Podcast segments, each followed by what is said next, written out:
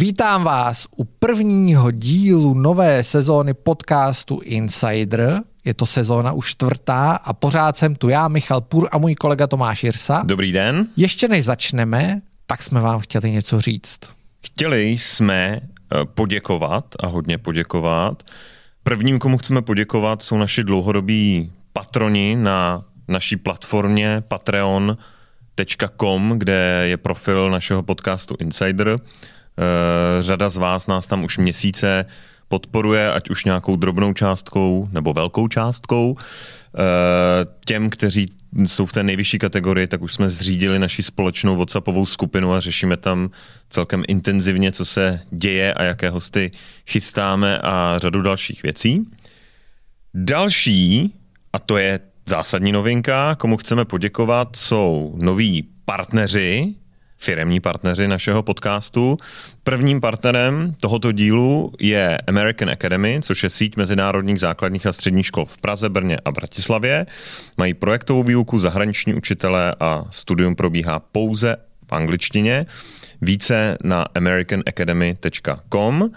Posluchači asi tuší, že American Academy rozbíhá vlastní Ondra Kaňa, což je jeden z bývalých a celkem hodně zajímavých hostů našeho podcastu.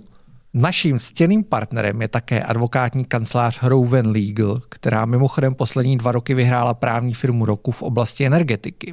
A třetím a ne posledním partnerem je litomyšlská firma Youngblock, která vytiskla pro naše podporovatele úžasné diáře, které jsme v posledních týdnech a měsících rozesílali a uh, způsobili spoustu radosti. Mediálním partnerem zůstává Info.cz, jehož já jsem šéf-redaktorem a teď můžeme jít na to, na co posluchači čekají nejvíce. To je první host a protože to je první host nové sezóny, tak stojí opravdu za to. Kdo to je Tomáši?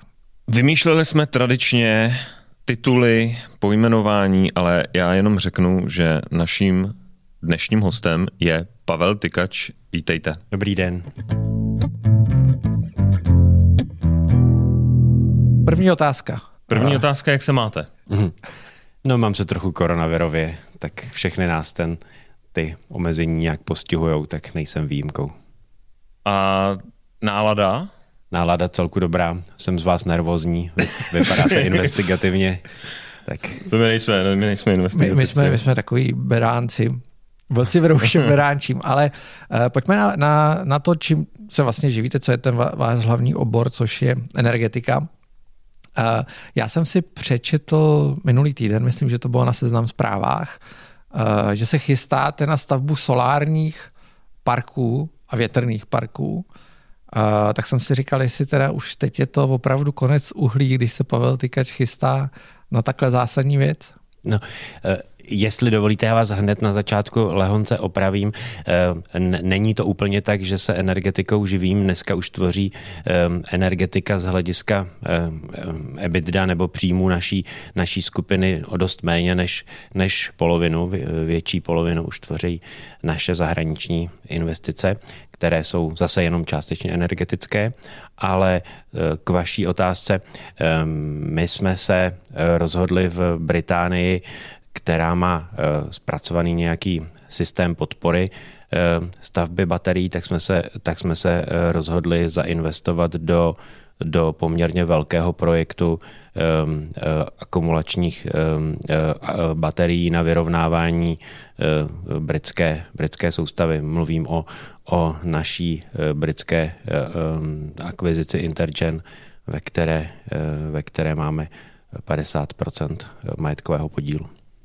Myslíte si, že eh, už ta situace dospěla tak daleko a taková ta zelená vlna, že jako teď už opravdu ta změna přichází, před ty baterie přece jenom nejsou ještě tak daleko, aby uh, dokázali asi nevím, vyvažovat třeba tu síť nebo bránit ji proti nějakým výpadkům.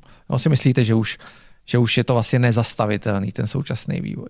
No, obecně v energetice dochází k obrovské změně, to je, to je jasné, ale pokud jde o, o to ukládání energie, ať už do baterií nebo do čehokoliv jiného, tam se obávám, že zatím žádný dramatický technologický zlom nenastal. Ten hlavní problém je v tom, že, že je potřeba ukládat uh, gigantické množství energie, pokud bychom chtěli um, zálohovat, uh, zálohovat obnovitelné zdroje, tak aby, tak aby síť běžela jenom na nich. Uh, ten, ten problém energetiky je totiž v tom, že uh, na rozdíl od jiných utilit, ropy, plynu nebo, nebo vody, kde je ten pohled na, na tu danou utilitu daný třeba roční spotřebou nebo kvartální, tak, tak v energetice je e, vlastně ten pohled minutový nebo, nebo nejhůře hodinový. To znamená, vy musíte mít dostatek energie každou jednotlivou hodinu. Prostě ta síť e, potřebuje e, přesně tolik, musí vyrobit přesně tolik, kolik potřebuje a, a je to samozřejmě úplně jiná písemka v letní slunečný den, sobotu nebo neděli a uh, úplně jiná písemka v únorové inverzi, když je, když je minus 10 stupňů. A, a to ukládání energie uh, lze provozovat v nějakém malém řádu, ale, ale jen pro příklad ta naše baterie, o které jste se zmínil v, uh, v Anglii, Eh, by měla mít kapacitu 320 MW a měla by to být jedna ze tří nebo z pěti největších eh, světových eh, bateriových úložišť. A a přičemž špičková spotřeba České republiky v v zimě je okolo 12 000 MW, to znamená, že ta baterie by, by vydržela Eh, nebo byla schopná zásobovat Českou republiku zhruba 1,5 minuty. Takže je to, eh, prostě ty čísla jsou nesouměřitelná a, a zatím se obávám, že, že ukládání takových obrovských množství energie je zatím víceméně nevyřešený problém. To znamená, že ta nová investice nebo ty nové investice jsou Vnímáte vy to jako nějakou zásadní, jako nějaký zásadní posun ve vašem myšlení o tom celém, nebo je to spíš jako test toho, co se vlastně děje? No, uh je to tak, že Británie tím, už, tím, už tou podstatou, že je to ostrovní trh, který je sice několika interkonektory propojen se eh, zbytkem Evropy, ale, ale ve své podstatě si musí, eh, si musí eh, vy, vystačit sám a také dáno specifickými zeměpisnými podmínkami. Když se podíváte na mapu a vidíte ten ostrov obklopený ze všech stran, ze všech stran mořem, eh, většinou mělkým mořem, na kterém se dají stavět eh, eh, větrní, větrníky, větrné elektrárny, tak, tak Británie je v principu v ideální pozici na to, aby svou energetickou síť postavila na, na offshore, neboli větrné energie vyráběné na moři, doplňované nějakým plynem a, a samozřejmě doplňované nějakými vyrovnávacími bateriemi, které ale jsou schopné uh, vyrovnávat hlavně výkyvy uvnitř dne, takové ty ranní a večerní špičky.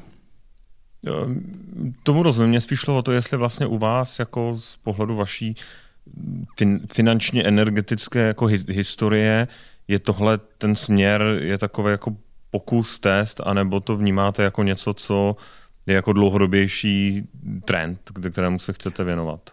Určitě je to dlouhodobější trend, určitě se mu chceme věnovat. Na druhou stranu, my jsme, my jsme společnost, která uh, chce vydělávat peníze, takže eh, to, ta realizace toho projektu, um, uh, ta, ta zatím není možná bez dotací a, a my se tam účastníme nějaký soutěže, kterou vypisuje britský grid, britský provozovatel vysokonapěťové sítě a a pokud dosáhneme té, té maximální nabídky k e, dotační, která je, která je v, možná dosáhnout, tak pak postavíme tu baterii celou. Naštěstí ten projekt je takový, že se dá stavět i postupně po částech, takže je možné, že si pilotně uděláme nějakou menší část, kde asi nebudeme hledět jenom krátkodobě na, tu, na, tu, na ty absolutní čísla dostatečné výnosovosti, ale, ale pojmeme to jako, jako zkoušku, jako, jako posun naší schopnosti a znalosti a, a budeme vyčkávat, jak se vyvine ten, ta finanční politika e, britského gridu k tomu, k těm, e, k těm bateriím. Vy, vy samozřejmě jedna věc je pohled ten britský nebo australský, kde máte elektrárny, v Americe máte důl, pokud se nepletu. Ano. Ten se tady jsem, jsem si napsal, tady Black Hawk Mining. Ano. A mys, jaká je ta česká situace? Protože Británie má to moře, o kterých jste se zmínil, a asi dokáže v některých jiných dneska jet, zejména v létě, jenom na ty obnovitelné zdroje. Jaká je ta česká situace? No, e, Česko je na tom v rámci Evropské unie e, e, z hlediska podmínek, které nám byly dány, řekl bych, do výjimku nebo z hora, skoro nejhůře, protože nemáme ani moře a ani vysoké hory, protože například země, které mají Alpy nebo, nebo alespoň Tatry, tak vyrábějí nemalou část eh, své energetické potřeby buď z vody nebo z větru, ale Česko je na jednu stranu velmi průmyslová země, kde ale eh, ne, eh, nefouká téměř vítr. Ty, ty nejúspěšnější větrníky v České republice a příliš se tady kvůli odporu obyvatelstva neprosazují, tak dosahují uh, účinnosti nějakých 16-18%, to znamená zhruba, že 16 až 18% roku dokážou, uh, dokážou dávat alespoň nějakou energii do sítě, kdežto ty větrníky na moři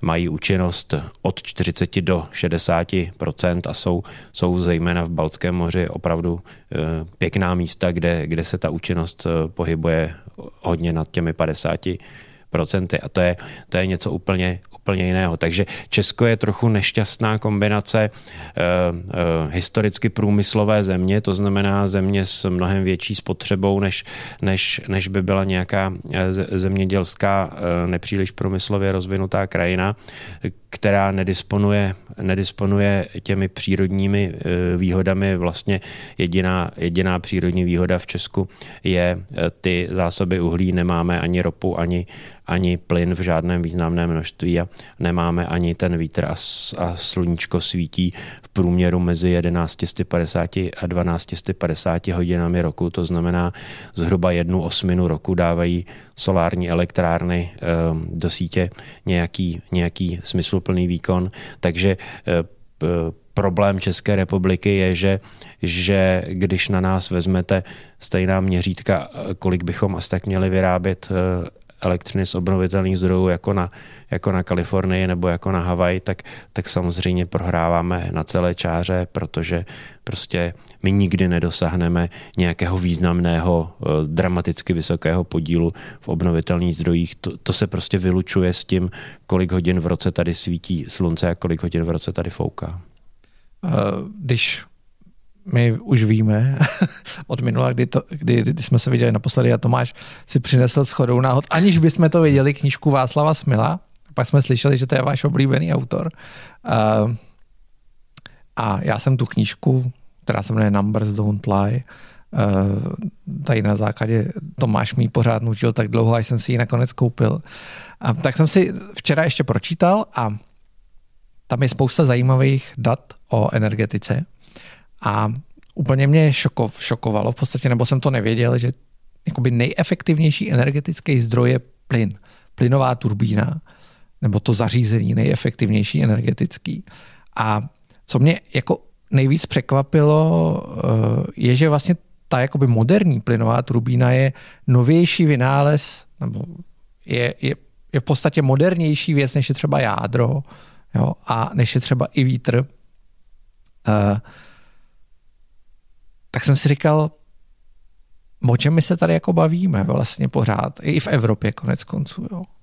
Eh, kdy říkáme, jsou tady nějaké obnovitelné zdroje, ale když si seřadíme efektivitu těch zdrojů, tak tady máme někde plyn, pak mě teda poměrně překvapilo, že solár je podle Václava Smila, tak předpokládám, že ten člověk o tom něco ví efektivnější, než je třeba vítr, který má nějaké své omezení a není, není zdaleka tak uh, zelený kvůli té náročné výrobě toho zařízení.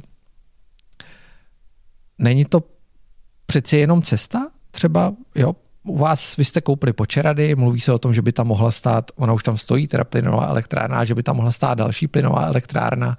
Uh, jak, jaká je ta cesta pro Česko, když nemá ty obnovitelné zdroje? Vy říkáte, že proto nemá, nemá podmínky. No, uh tohle hrozně, tohle je politické rozhodnutí, to záleží na, na tom, kam se, kam se budou přiklánět budoucí, budoucí politické reprezentace. Podle mého názoru jsou následující možnosti. Pokud budeme hodně pospíchat na, na rychlé uzavření uhlí, tak nám v principu nezbývá nic jiného, než postavit místo něj plynové elektrárny. Má to nějaké nevýhody, jedna jednak to znamená, že se musíme vypořádat finančně s těmi náklady toho ukončení těžby a, a výroby elektřiny z uhlí a potom musíme postavit ty nové elektrárny, které bez dotací nikdo nepostaví, protože se to nezaplatí. Potom je, potom je musíme dotovat v průběhu provozu, protože oni po většinu času vyrábějí o dost dráž než ty uhelné elektrárny, takže na tom trhu evropském nebudou příliš konkurenceschopné, ale, ale my je musíme mít právě kvůli těm kvůli těm zimním měsícům, kdy, kdy vlastně eh, té obnovitelné energie je mimořádně málo, takže my, my musíme být schopni zásobovat to obyvatelstvo i v těch těžkých měsících. A to je, a to je právě ten problém, proč musíme mít, eh, proč musíme mít fosilní zdroje. A, a ten, eh, ta nevýhoda těch fosilních zdrojů je, že vy tam máte celých těch 9 tisíc hodin roku zaměstnance, platíte fixní náklady, platíte eh, veškeré eh, investiční náklady, ale ta elektrárna je vlastně, hm, jak se říká, in the money, vydělává peníze jenom v řádu několika set nebo několika málo jednotek tisíc hodin, hodin v roce. A to je, to je hrozně těžké a je vlastně úplně jedno, jestli jde o, o uhelnou nebo plynovou elektrárnu. Budeme-li spěchat, nemáme jinou možnost, než nahradit uhlí plynem. Dáme-li si více času, eh, ve světě se objevují celkem eh, dobře vypadající technologie, zejména, zejména výroba elektřiny z vodíku, ale není to zdaleka jediná varianta a pak by se možná dala, dal vynechat ten plyn, nebo já jsem skoro jist, že by se dal vynechat, protože ten uh, rozdíl spočívá v tom, že uh, energetika se hrozně rychle vyvíjí a když budeme, když budeme eh, mít na to dost času, tak si myslím, že, že můžeme ten plyn vyměnit. Jinak nám hrozí nebezpečí, že zaplatíme dotace za to, že jsme si pořídili plynové elektrárny, pak zaplatíme dotace za jejich provoz, eh, staneme se totálně závislými na Rusku, což agresivně odmítáme v případě uh, ruské, ruské jaderné technologie, ale, ale ve skutečnosti ten, ten plyn k nám, protože právě nemáme moře, aby, aby jsme si postavili eh, terminál na skapalnělý plyn a byli nezávislí,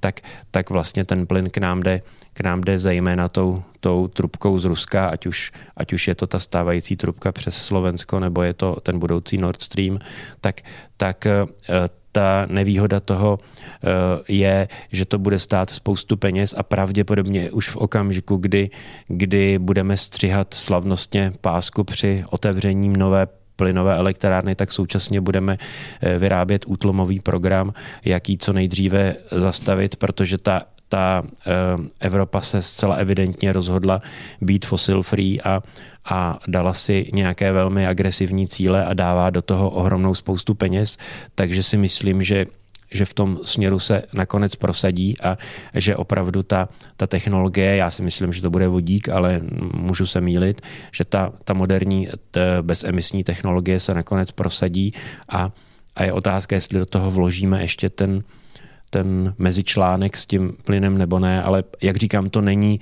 na mě, to je na rozhodnutí politické reprezentace.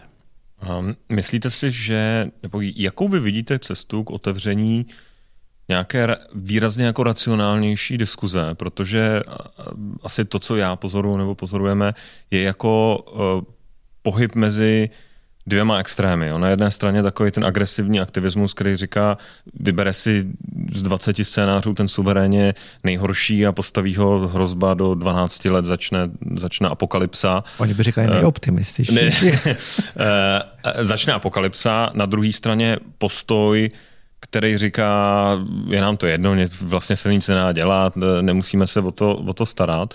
Eh, Michal zmínil tu, tu knihu Numbers Don't, Don't Lie. Mně přijde geniální v tom, že, všech, že tam rozebírá všechny ty aspekty energetiky od elektromobility, větrníky a další a dává je jako do, do toho, co tady strašně chybí, to znamená nějakého realistického rámce eh, a říká prostě dvě třetiny energie jsou z fosilních zdrojů, jsou tady slibné technologie, ale ty, ne, ty se nevyvíjejí skokově, to nebude za, za rok, za dva. Eh, jakou vy vidíte šanci udělat ty zásadní rozhodnutí a vy říkáte, že to je politický rozhodnutí, což je, eh, a přinést do toho tuhle tu jako věcnou konstruktivní debatu založenou na těch číslech, jo, mezi těma dvěma extrémama. No, Existuje nějaké procento lidí, se kterými se pravděpodobně ta debata příliš konstruktivně vést nedá. To je obecně s tím se setkáváte v životě i mimo energetiku. Jakmile se někdo dívá na svět jednokriteriálně, tak, tak vlastně se s ním dá velmi těžko domlouvat ti, ti nejagresivnější aktivisté vidí ten problém jako jednokriteriální problém, když okamžitě nezastavíme eh, téměř všechny emise, tak, tak se stane něco hrozného a, a ta planeta se nějak sesype. Takže, takže máte-li eh, při pohledu na svět jenom jediné kritérium, tak pak je dost obtížné s vámi vést dialog, protože z pohledu toho vašeho kritéria máte, máte pravdu. Problém je, že většina věcí na světě není jenom jednokriteriální, že je to tak, že kromě té, těch emisí musíme taky sledovat eh, energetickou bezpečnost, to znamená schopnost dodat obyvatelstvu energii nebo obyvatelstvu a podnikům energii eh, každý den, každou hodinu a každou minutu. A jak říkám, tam je ten dramatický rozdíl oproti ropě nebo plynu, kde se na to můžete dívat těma očima toho ročního pohledu, protože máte ty zásobníky na těch 90 nebo 120 dnů a a v elektřině nic takového nemáte. Takže eh, eh, jedno kritérium je energetická bezpečnost, druhé kritérium je ředitelnost sítě, to znamená, ten regulátor v našem případě ČEPS musí mít každou hodinu nasmlouvány podpůrné služby, aby vyrovnával eh, problémy v síti, když má někdo poruchu, když někdo špatně odhadne poptávku, když nastane jakákoliv nečekaná situace třeba v zahraničí, aby to byl schopen řešit. Jedno z takových kritérií se jmenuje je N-1, to znamená, že regulátor musí být v každém okamžiku schopen nasadit v řádu eh, malých jednotek minut do sítě eh, takový zdroj, který by nahradil výpadek největšího zdroju, zdroje v síti, což je v České republice 1060 MW, eh, když vypadne některý temelínský blok a to se hold stává u takhle složitých zařízení, že, že občas vypadnou a takže druhé kritérium je ta uříditelnost sítě.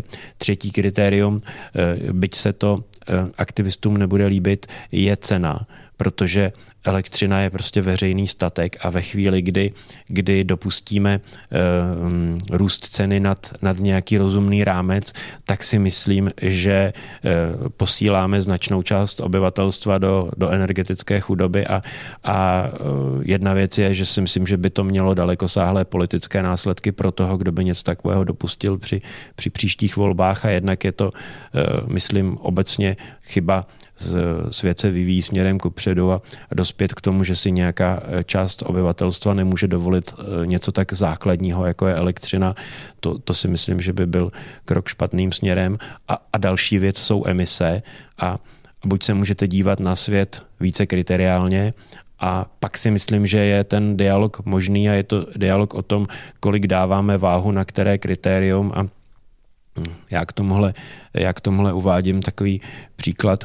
Když se budete vybírat uh, svou životní partnerku, tak pravděpodobně nebudete uvažovat jednokriteriálně, protože když si vyberete dámu, která je nesmírně krásná, ale, ale k tomu hloupá, zlá a, a já nevím jaká, tak, tak to, ten jednokriteriální výběr je, je, asi, je asi chyba a zrovna tak, když si vyberete hodnou, ale, ale ona k tomu bude, já nevím jaká, prostě při, to je typický příklad uh, multikriteriální volby, pravděpodobně um, jste aspoň, aspoň když jste byl mladý chlapec, snil o nějaké ideální partnerce, teď už asi víte, to že... našel, samozřejmě. to jsem samozřejmě našel.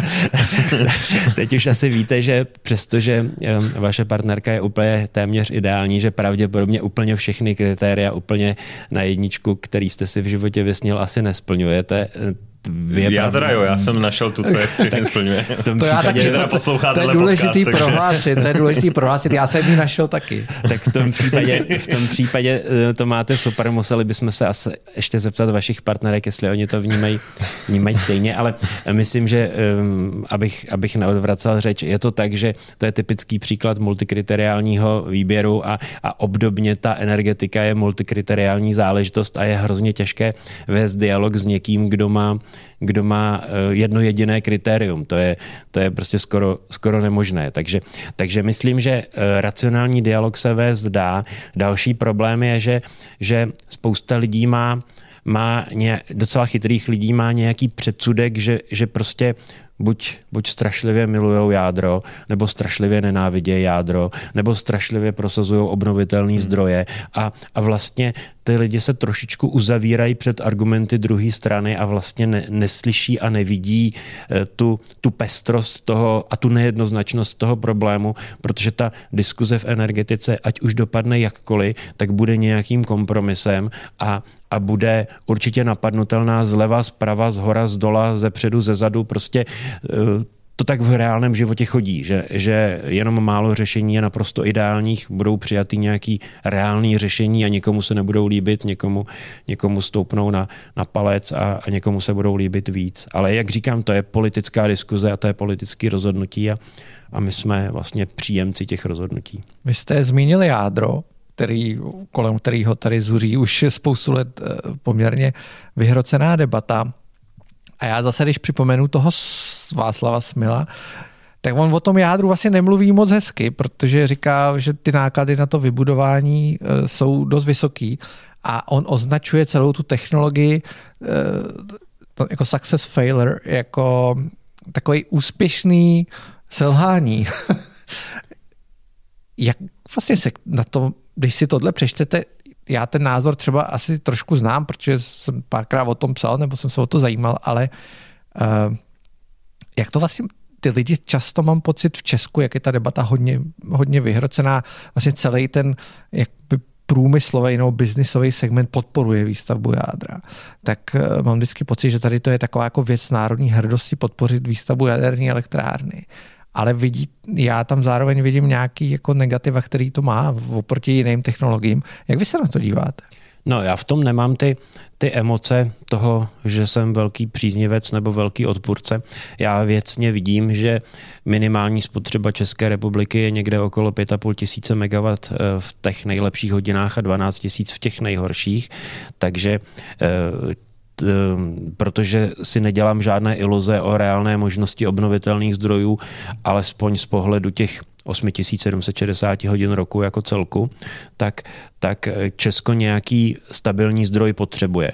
A je, je naprosto bláznivé, aby, aby tím zdrojem byl, byl import. To, je, to si myslím, že je nepřijatelné eh, z hlediska bezpečnosti. Pak pak vůbec nechápu, proč bychom měli armádu nebo něco takového, protože pak nás naši sousedi můžou, můžou zničit během jediného dne nebo dvou a musíme, myslím si, jako každá země se starat o svou energetickou bezpečnost hlavně sami a těch možností není mnoho. Uhlí to evidentně být nemůže, když už pominu všechny ty um, environmentální záležitosti, tak z jednoduchého důvodu to uhlí prostě dochází a kdyby se těžilo tempem, jako, jako se těží teď, tak je, tak je pravděpodobně zhruba za 20 let uh, Česko víceméně bez, uh, bez uhlí, takže uh, uhlí to prostě být nemůže a myslím, že to ani nikdo nebere vážně. Může to být reálně jenom jádro nebo plyn a ta jaderka, máte pravdu, že je drahá. Na druhou stranu eh, prostě je to ta otázka toho, že na začátku vydáte hodně peněz a potom je ten její provoz už, už velmi laciný a velmi stabilní. Ten, ten plyn je tam ohromné politické riziko. My vůbec nevíme, jak se vyvinou vztahy ve světě mezi, mezi velmocemi během příštích pěti, deseti, patnácti let a stát se závislými jenom na tom plynu, který, jak říkám, tady téměř netěžíme, mně přijde jako veliký riziko, takže určitě jaderná elektrárna je drahá věc. Na druhou stranu mm, přežití téhle civilizace nebo přežití, eh, přežití civilizace v Česku je, je taky dost velká hodnota a, a upřímně řečeno, eh, několik dnů bez elektrické energie by v principu znamenalo konec civilizace, když si uvědomíte, že si nevyberete peníze z bankomatu, eh, nezaplatíte, nezaplatíte v sámošce, nenačerpáte si benzín, ani si doma nezatopíte, protože prostě i ten váš plynový kotel má elektrický, eh, elektrický ovládání, že, že ve své podstatě nikam se nedopravíte, s nikým se nedomluvíte, protože se vám vybijou mobily a, a už si nemůžete volat a ty, i kdyby nebyl vybitý, tak ty tak ty stanice, které přenášejí ten signál, nebudou fungovat, vláda se s váma nespojí, protože nebude mít schopnost jak komunikovat během několika dnů je v principu po civilizaci. To si myslím, že je příliš velký riziko na to, aby, aby aby jsme ho nebrali vážně a my prostě musíme tu energii být schopni vyrobit. A, a takže z pragmatických důvodů já jsem celkem pro to, aby to bylo jádro a, a jak říkám, nezblázním se, když, když se politici nakonec rozhodnou jinak. Jenom v tuhle chvíli opravdu nevidím nic jiného než jádro nebo plyn. Řekněme za nějakých deset a více let to pravděpodobně bude ve větší a větší míře vodík, nebo se objeví ještě nějaká jiná technologie, ale ono to zas tak rychle nejde, takže já bych sázel na ten vodík. Vy jste zmínil uhlí, že bychom stejně za 20 let uh, ho tady dotěžili. Já si připomenu pro posluchače, že, že vy máte důl ve Vršanech, mimo jiné. Uh, už jsem tady mluvil o tom americkém dolu, což je ale koksovatelný uhlí, pokud se nepletu, což je... Což je to se nepoužívá v energetice. To se nepoužívá ano. v energetice. Uh, byla tady obrovská debata, kdy to uhlí jako skončí i v Česku, ne, nejenom v Evropě. V Německu, Německo si vybralo rok 2038, my jsme si nejdřív vybrali rok 2038, pak uh, vláda přišla s návrhem, myslím, že na 2033, Zelení říkají 2030, nicméně pak jsem zase viděl varování uh, tady české pobočky Greenpeace, která říkala, hlavně zameste uhlobaronům, aby vypnuli ty uhelné elektrárny, protože bychom ne, prostě neměli energii, neměli elektřinu. Uh, co se to vlastně děje? Je už jako definitivně jistý, že skutečně uhlí tady končí? Myslím, že o tom není celkem pochyby, že uhlí v Evropě končí a všechny země k tomu přijímají nějaký, nějaký plány. Asi největší problém je to samozřejmě v Polsku, který má tu energetiku postavenou uh, zatím pořád téměř jenom na uhlí, byť, byť v tom Poláci hodně, hodně dělají, aby se to změnilo. A uh, u nás je to, uh, jak jsem říkal o tom, když to uhlí chcete vypnout, tak ho musíte něčím nahradit. Pro mě otázka, jak rychle se dá vypnout uhlí, je otázka, jak rychle se dá postavit něco jiného. A to je, to si udělejte odhad sám, jak dlouho může trvat postavit, postavit plynovou elektrárnu nebo takové množství plynových elektráren, aby to uhlí eh, eh, na, nahradili. Druhá otázka je, jak říkám, finanční, jestli to celé dává smysl, protože, protože ona, ta plynová elektrárna má taky emise CO2 a Existují v principu dva základní druhy plynových elektráren.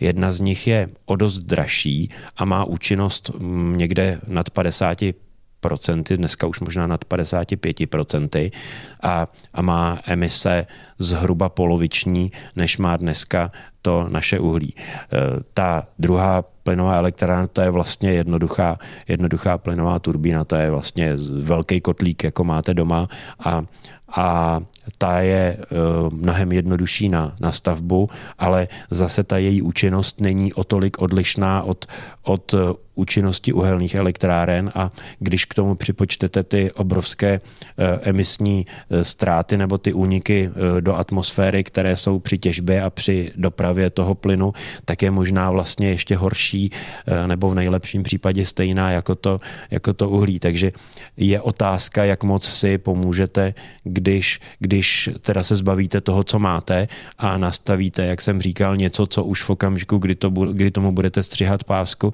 tak už budete budete řešit s Evropskou unii útlomový program, tak tohle, tohle je um, rozhodnutí jak, jak jsem řekl, to je zase politické rozhodnutí. Teoreticky i ten rok 30, který říkají zelený, je určitě možný, jenom bude to stát strašlivou, bláznivou spoustu peněz a staneme se závislými na Rusku, což tolik odmítáme v případě, v případě um, jádra. jádra. Hmm. A, a um, poměrně rychle zavřem něco, co ještě mohlo nějakou dobu sloužit a planetě pravděpodobně neulevíme vůbec, protože si neumím představit, že, že vláda vypíše takové takové, tak obrovské dotace, aby se investorům po, vyplatilo postavit ty, ty složité eh, kombinované plynové elektrárny s tou vyšší účinností, když, jak říkám, eh, oni jsou reálně ve funkci několik málo tisíc hodin v roce a, a to se pak prostě, to se nemůže zaplatit. Je to ekonomický nesmysl a tudíž ho musí někdo, někdo zaplatit a takže zaplatíme to asi třikrát. Zaplatíme tu likvidaci toho, co máme, zaplatíme to, eh, to, co bude s těmi všemi lidmi, kteří eh, v tom uhelném biznise pracovali, postavíme něco, co je velmi podobné a co je vlastně na odchodu a, a, a přitom za rohem,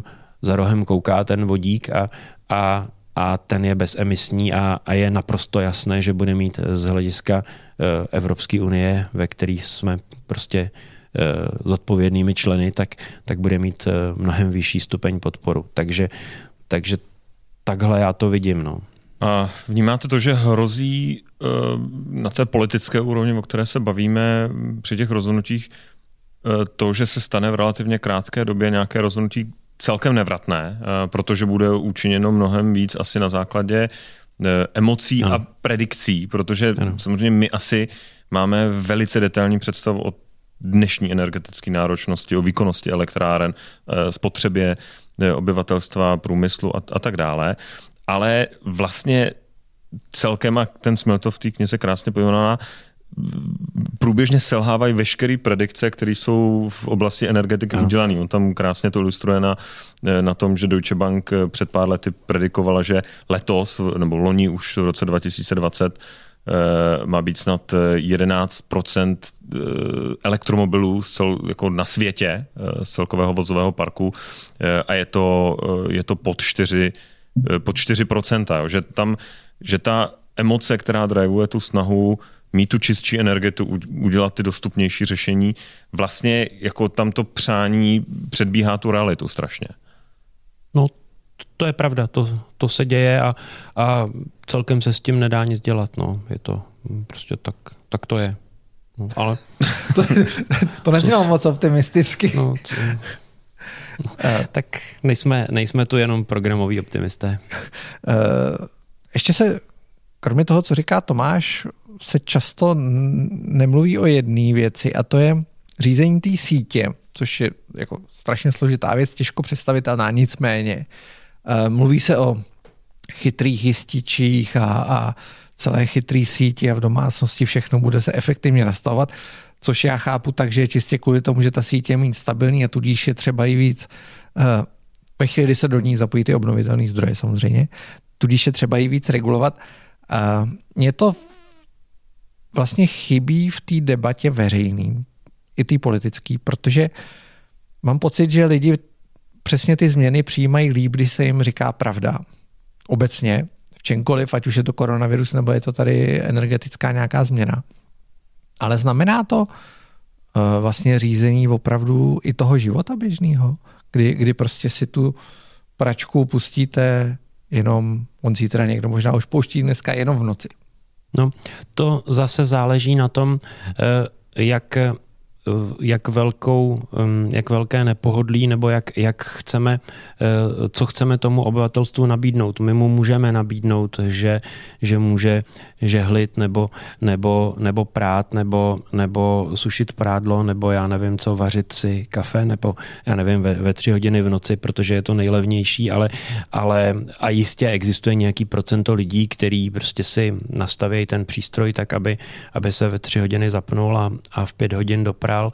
Na druhou stranu prostě mm, mně se zdá, že eh, to, možnosti tohohle jsou omezené, nejsou, nejsou nulové, ale že by to bylo řešení, je to jistá pomoc tomu, tomu mm, problému ukládání energie, že vlastně tím že, tím, že to řešíme nejenom na straně výroby, ale i na straně spotřeby, tak tomu určitě ulehčujeme na, na druhou stranu bych to nepřeceňoval, protože jedna věc je, že existuje ohromné procento lidí nad 60 eh, nebo nad 70 let. Já si těžko představuju, jak učím naši babičku, že má, že má prostě naprogramovat pračku, aby spustila ve tři hodiny, ve tři hodiny ráno, ale ale nevzdával bych se toho, ale není to řešení.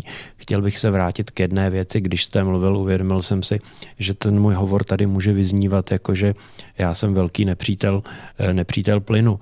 Vůbec to tak není.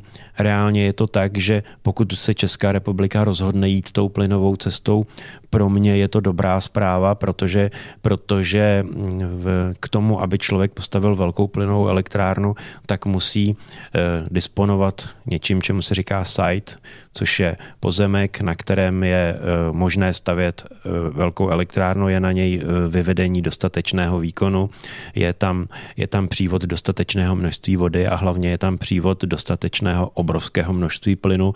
Musí to být v nějaké dostupné vzdálenosti od páteřního plynovodu a a upřímně řečeno, takovými pozemky v České republice disponujeme pouze my a Čes, tak jako reálně elektřinu v Česku vyrábí z 90, možná 3% jenom dvě firmy, Seven a ČES, tak zrovna tak eh, pozemky na, na stavbu těch plynových elektráren disponujeme hlavně my, takže pro nás by to byla jistě obrovská příležitost a chtěl bych opravit, aby, aby v posluchači nevznikl dojem, že já jsem nějaký velký nepřítel plynu.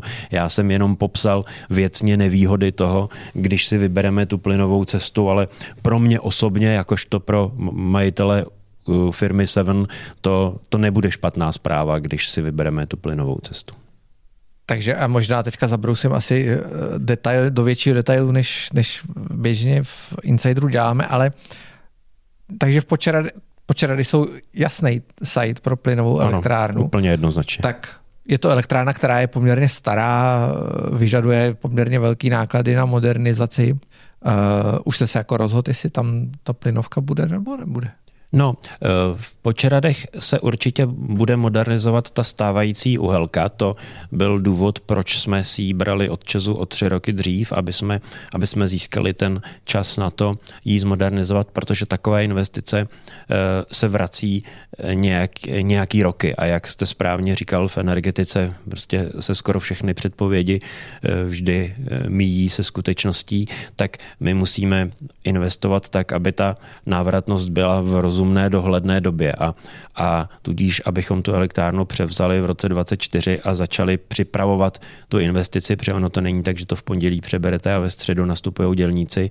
To jsou, to jsou komplikované projekty, jejichž příprava trvá většinou déle než rok tak e, proto jsme si tu elektrárnu vzali a, a my počítáme, že, že vlastně e, celá ta 20. léta ta, ta elektrárna bude, bude fungovat a že by se za tu dobu měla zaplatit. Její hlavní výhoda je, že ona je přímo na na, v na bezprostřední blízkosti na uhlí.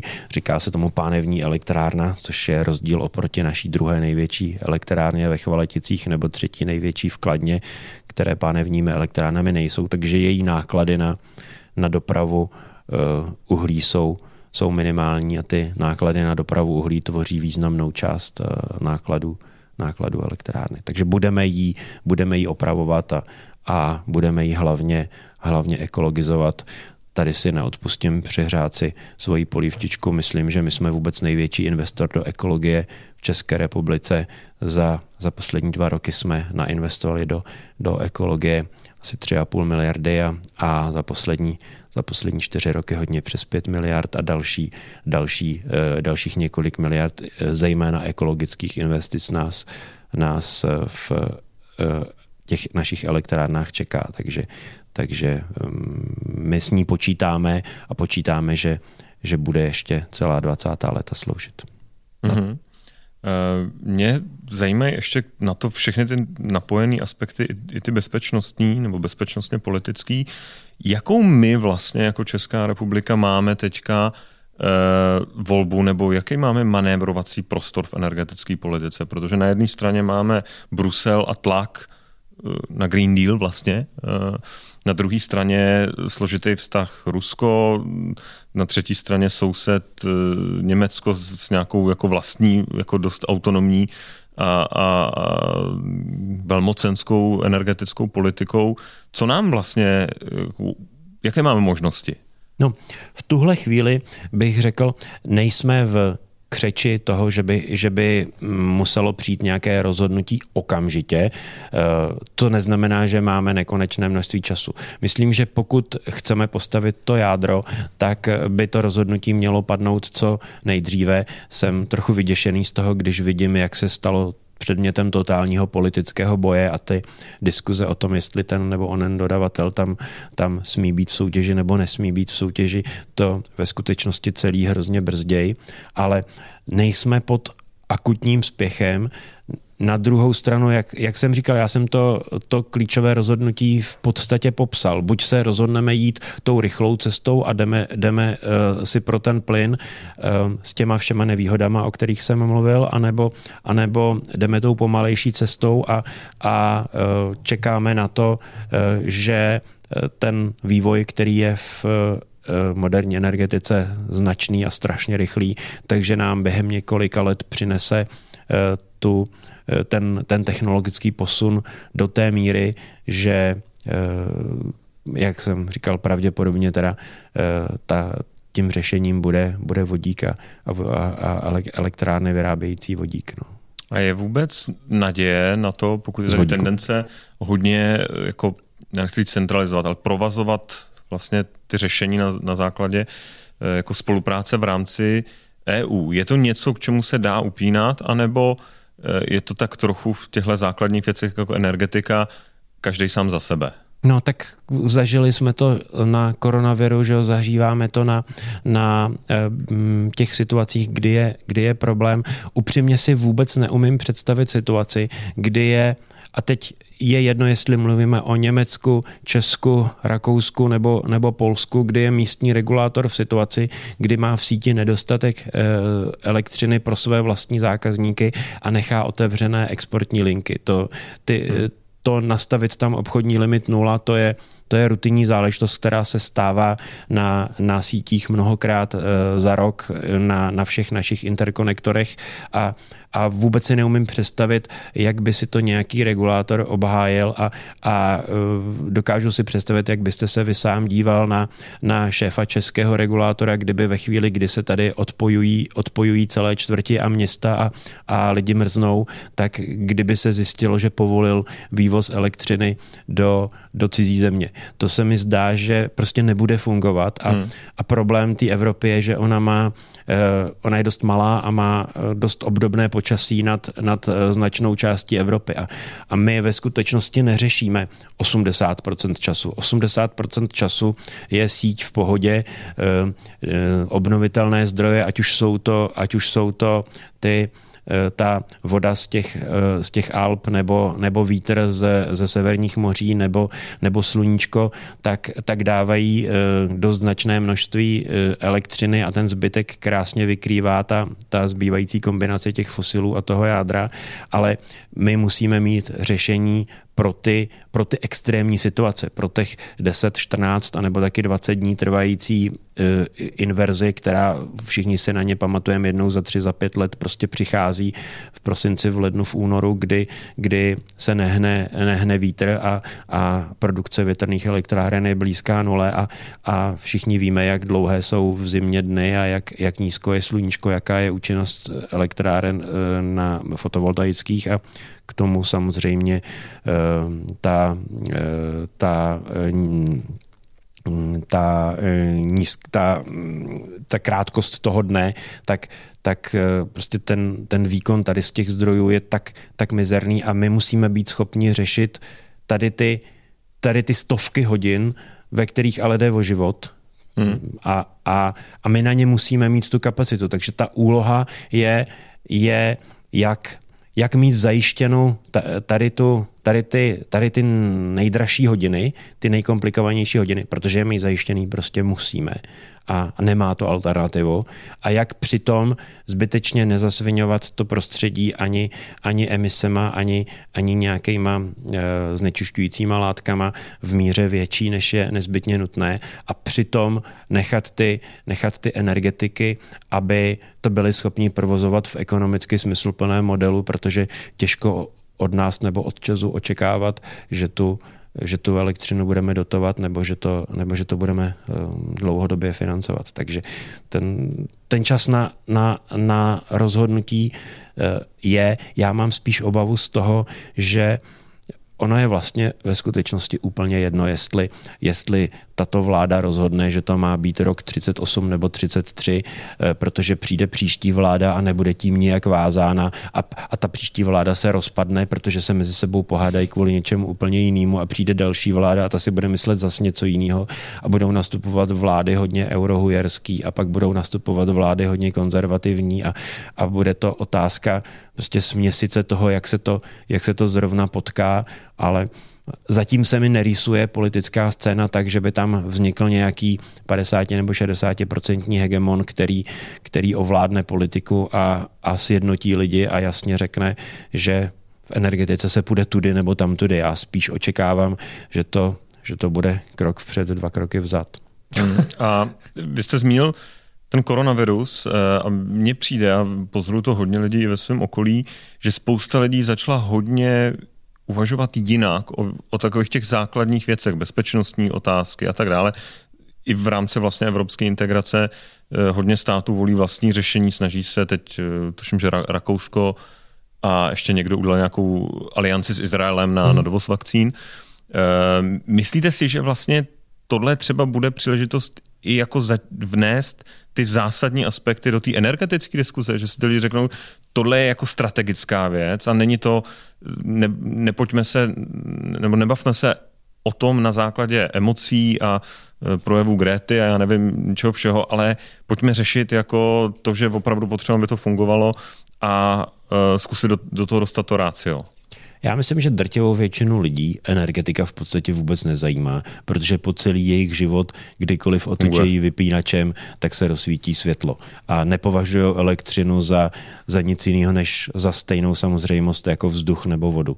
Takže eh, z toho pohledu bych řekl, že ta diskuze zajímá jenom, eh, jenom nějaký procento lidí eh, a jak jsem říkal, nemalé, nemalá část z nich má dost vyhraněný názor že, že nějak, z nějakého důvodu vlastně nevidí ten celek úplně, úplně jako celek, ale, ale, ale něco vnitřně favorizujou a, a těžko, těžko říct, kam se ta diskuze vyvine. Já, já si myslím, že mm, diskuze, odborná diskuze je možná, ale, ale jak se nakonec, protože jak říkám, to je politika a jak se politici nakonec rozhodnou a jak moc se na ně můžeme spolehnout. Eh, víte, dělám tu energetiku, myslím, že 16. rokem, kdybych, kdybych měl vyjmenovat všechny všechny koncepce, co jsem kdy slyšel a všechny ty názory od toho, že postavíme sedm nebo devět jaderných bloků, nebo já nevím, co si to pamatuju. Po, to si tuším, kdo. Po, po prostě eh, to, že postavíme energetiku na obnovitelných zdrojích, což je upřímně řečeno úplně stejný nesmysl.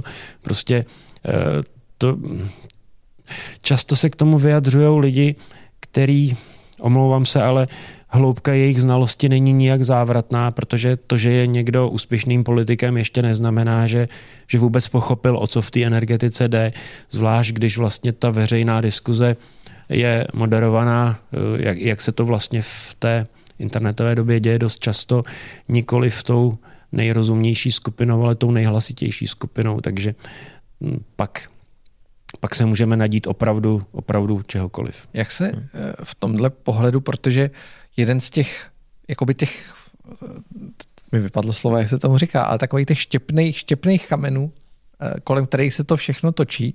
Se uhelný říká. kámen. Uhel, uhelný kámen. Eh, je energie vende. Mm-hmm.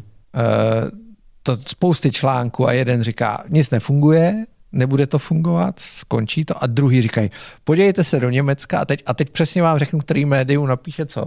Podívejte se do Německa, jak to krásně funguje a teď tam dávají samozřejmě ty, ty grafy. Už čtyři dny vyráběli jenom na uh, obnovitelných zdroje a už pátý den vyráběli na obnovitelných zdroje, ono jich bude asi ve skutečnosti o něco víc, ale to, to je jen tak pro ilustraci.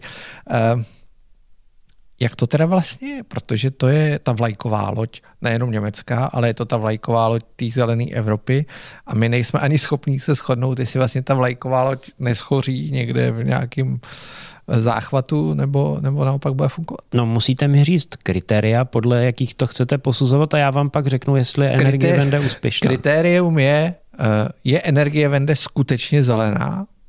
První kritérium. No první otázka spíš. Dru, druhá otázka je, je energie vende bezpečná? To jsou jediný dvě kritéria. Já myslím, Třetí možná, jestli cenově udržitelná. Protože... A jestli je cenově udržitelná, ano. Já myslím, že zelená je, ano, zelená je. Um, jestli je um, cenově úspěšná, já si myslím, že Německo má uh, asi vůbec nejdražší elektřinu v Evropě ale eh, pokud se, pokud se většina toho národa shoduje na tom, že to tak chce, pak, pak si myslím, jak jinak, kdo jiný by měl rozhodovat než většina. Tak, tak jestliže většina národa to tak chce, pak je to, pak je to asi v pořádku. Je to strašně drahý a nevím, jak, jak by to dopadlo v Česku, kdybyste se zeptali Čechů. Když se zeptáte Čechů, eh, chcete mít zelenou energii, tak vám odpovědí ano. A když se jich zeptáte, chcete mít zelenou energii, eh, když bude třeba o 30 nebo o 50% dražší než ta dnešní, tak vám pravděpodobně řeknou, že ne. Já mám obavu, že kdyby obyvatelstvu někdo vysvětlil, že z elektřiny, kterou dneska vyrábíme my, která stojí, když se podívám na elektřinu v eh, baseloadové, to znamená v té standardní celoroční dodávce, že stojí třeba 52 eur na příští rok a z toho stojí povolenka 39 eur. To znamená, že tři čtvrtiny eh, našich, našich nákladů na, na výrobu elektřiny eh, zabírá povolenka. Tak takže když to trochu zjednoduším, nechci tím říct, že nebýt, nebýt eh, našich, eh, našich zelených ambicí, takže by elektřina stála čtvrtinu, tak to asi není, ale že by stála polovinu, o tom jsem skoro přesvědčen. Je to prostě ta Akorát je to, je to skovaný v těch, eh, v těch číslech a, a obyvatelstvo si na to zvyklo, ale, ale hm, jestli je energie vende úspěšná, ano, z pohledu toho, že je zelená, ne z pohledu toho, že je drahá, ale všechno to je o kritériích. A replikovatelná v Česku? Replikovatelná v Česku samozřejmě není, protože nemáme to moře. Energie Vende je postavená do obrovské míry na, na offshoreovém větru, na tom, že, má, že mají ten balt. A, a, a my ten balt nemáme a nikdy ho mít nebudeme. Mm, takže, takže pro, nás, pro nás opravdu jakékoliv obnovitelné zdroje nejsou řešení, jsou skvělým doplňkem a tady bych, chtěl, tady bych chtěl upozornit, abych nebyl podezírán z toho, že jsem nepřítel obnovitelných zdrojů. My obnovitelné zdroje milujeme.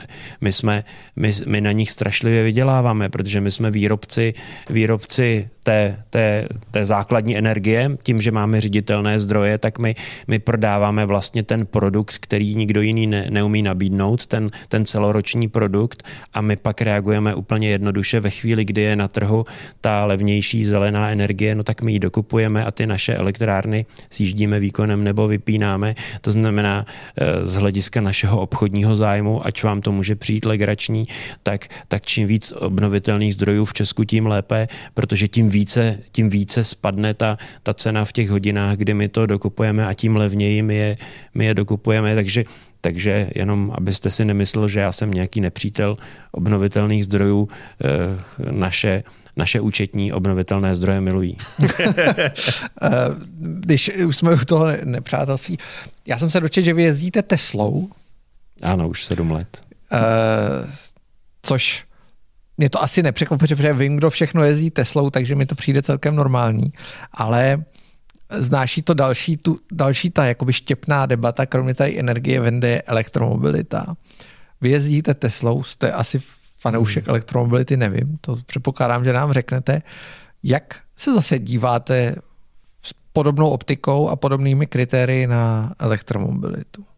No, uh, já si myslím, že že se nejspíš nakonec prosadí, protože je nám, Evropanům, vnucována uh, strašně silnými, strašně silnými nástroji. Na druhou stranu uh, uh, mám v tom trochu rozpolcené pocity, protože já mám to svoje auto hrozně rád, strašně rád s ním jezdím, strašně rád si ho sám řídím. Je to, je to, ačkoliv jsem dlouhé roky jezdil v dobrých Mercedesech, je to asi nejlepší auto, jakým jsem kdy jezdil z hlediska mýho, mýho řidičského zážitku.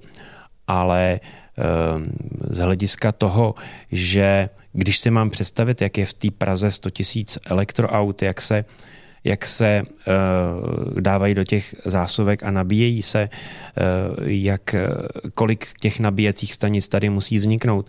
Jenom když vám dám příklad, uh, já když přijedu k superchargeru s tou Teslou a, a mám, mám dojezd třeba 20% a chci to dobít do 80%, tak tak na tom superchargeru strávím třeba 40 minut a, a ta Tesla se nabíjí proudem, který kolísá mezi, při 380 voltech mezi 200 a 360 ampérama.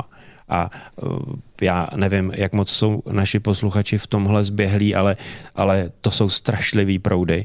A když si představím, že, že tam těch aut parkuje vedle sebe 8, tak, tak uh, ta zátěž pro tu, pro tu síť v okolí toho, toho chargeru je, je obrovská. A když si představím, že vlastně všichni, tak jak to, tak jak to děl, dělám já, když přijedu z práce okolo té pátý, šestý, půl sedmý, tak zajedu do garáže a strčím to auto do, do nabíječky.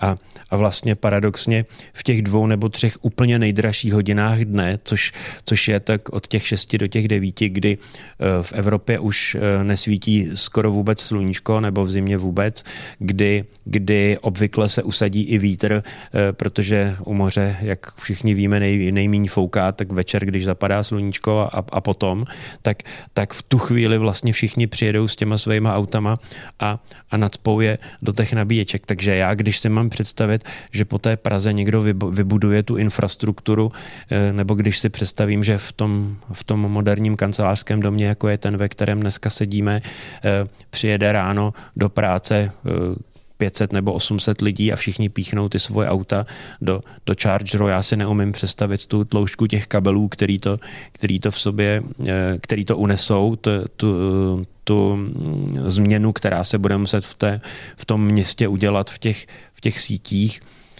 Jiná, jiná moje neblahá zkušenost s tím autem je, eh, já bydlím eh, většinu, většinu svého eh, ročního času ve Švýcarsku a když ve Svatém Mořici a když tam jedeme, tak tak si tady v Praze nabijeme auto a vyjedeme a a uh, dojedeme tak asi 200-220 kilometrů někam k Vajdenu nebo tam, tam, si, tam se píchneme na 40 minut do, do Chargeru, pak, na pak, pak dáme si tam kafe, povídáme si s manželkou a, a pak jedeme do Mnichova, ale až do Mnichova nedojedeme, takže před Mnichovem musíme dochargeovat. V Mnichově se stavíme na, na to, že se projdeme po starém městě nebo si tam dáme nějaký zákusek a, a kafíčko a, a načaržujeme, pak, pak jedeme ke švýcarské švýcarským hranicím a, a před švýcarskými hranicema e, nabijeme, projedeme, projedeme tím švýcarském a, a než začnu stoupat do kopce, do, do údolí Engadinu, tak, tak e, do, do toho Julier pasu, tak, tak se radši ještě zastavím v chůru na, na chargeru a ještě to radši nabiju, protože ten odběr toho auta do kopce je obrovský a po nějakých 12 hodinách jsem jsem úplně vyčerpaný v, ve svatém Mořici a strkám auto do nabíječky a, a náš syn, který vyjel v asi pět hodin po mně, už tam, už tam sedí u večeře, akorát, že on jel s tím, s tím svým starým dýzlem a ujel to za, za sedm hodin nebo za, za, za šest a tři čtvrtě hodiny a já jsem to jel, já jsem to jel přes 12 hodin, takže, takže na, na zpáteční cestu mu řeknu, tady máš, tady máš elektrické auto, projeď se fešáku, seberu mu, seberu mu toho dýzla a a jedu zpátky eh, tím navťákem. No, tak. Ale zase jste si tu cestu užil. A jo, znáte okolí. A... jste si s ano, ano, když jedeme s manželkou, tak, tak, tak si to užijeme, ty první dvě zastávky jsou fajn, ale upřímně řečeno, jako, jako už po čtvrtý stát půl hodiny nebo tři čtvrtě hodiny u, u chargeru, tak, tak nás to otravuje. A teďka zdaleka ne u všech, u všech chargerů je internet a a, a už, jsme, už jsme pomluvili všechny svoje kamarády a, a už jsme prostě probrali všechno, co, co, co jsme mohli, takže, takže eh, se začneme trošku otravovat někdy. Se no. trošku bojím toho, že si manželky naše budou chtít koupit Teslu, aby si s námi mohli povídat. Eh, a já že jste krásně popsal ten, ty limity v tom jako mikro, eh, mikropohledu na, na jako z té uživatelské zkušenosti, kde je asi nějaká šance, že, že možná ty kapacity se navýší, ta efektivita a tak dále. Eh, dru, druhý je ten jako makropohled, že vlastně je to hezká eh, věc pro nějaký, nějakou část lidí z, z těchto důvodů. Eh, nicméně vlastně v tom celkovém energetickém mixu to vlastně žádná jako radikální změna, kterou v tom hodně lidí vidí, jako není. Jo? není protože no. ten zdroj té energie je prostě jednoznačný a Eh, a jako ne, vlastně tady není, jak jsme se o tom bavili, jako nějaká reálná šance v dohledné době to změnit. Ta, e, popsal jste to úplně přesně. Ten zážitek z toho auta je skvělý. My se se ženou taháme o, o volant, ty, ta, ta, ty, ty jízdní vlastnosti toho elektroauta, že jo, který Fakt? má teda... dokonalý kroutivý moment. Uvědomte si, že to má zrychlení no to jo, to jo, z nuly to... na 100 lepší jo. než Bugatti Veyron. Jo. To Ale je zarazil teda to srovnání s tím Mercedesem jako v, i v těch dalších jako jízdních vlastnostech mě, mě vyhovuje ten velký display, to že, si, to, že si tam prostě najdu tu muziku, všechno to na tom displeji vidím. To, to auto je tichoučký, krásně se, krásně se mi řídí, já jsem s ním hrozně spokojený. Hmm. Já mám rád, když, když se šlápnu ten pedál a ono to zareaguje a, a to je opravdu auto, který prostě při 160 uh, eh, vystřelí, vystřelí uh, prudce nahoru, když, když mu fakt ten pedál zmáčknete. Jo. To, to musím říct, že na německé dálnici.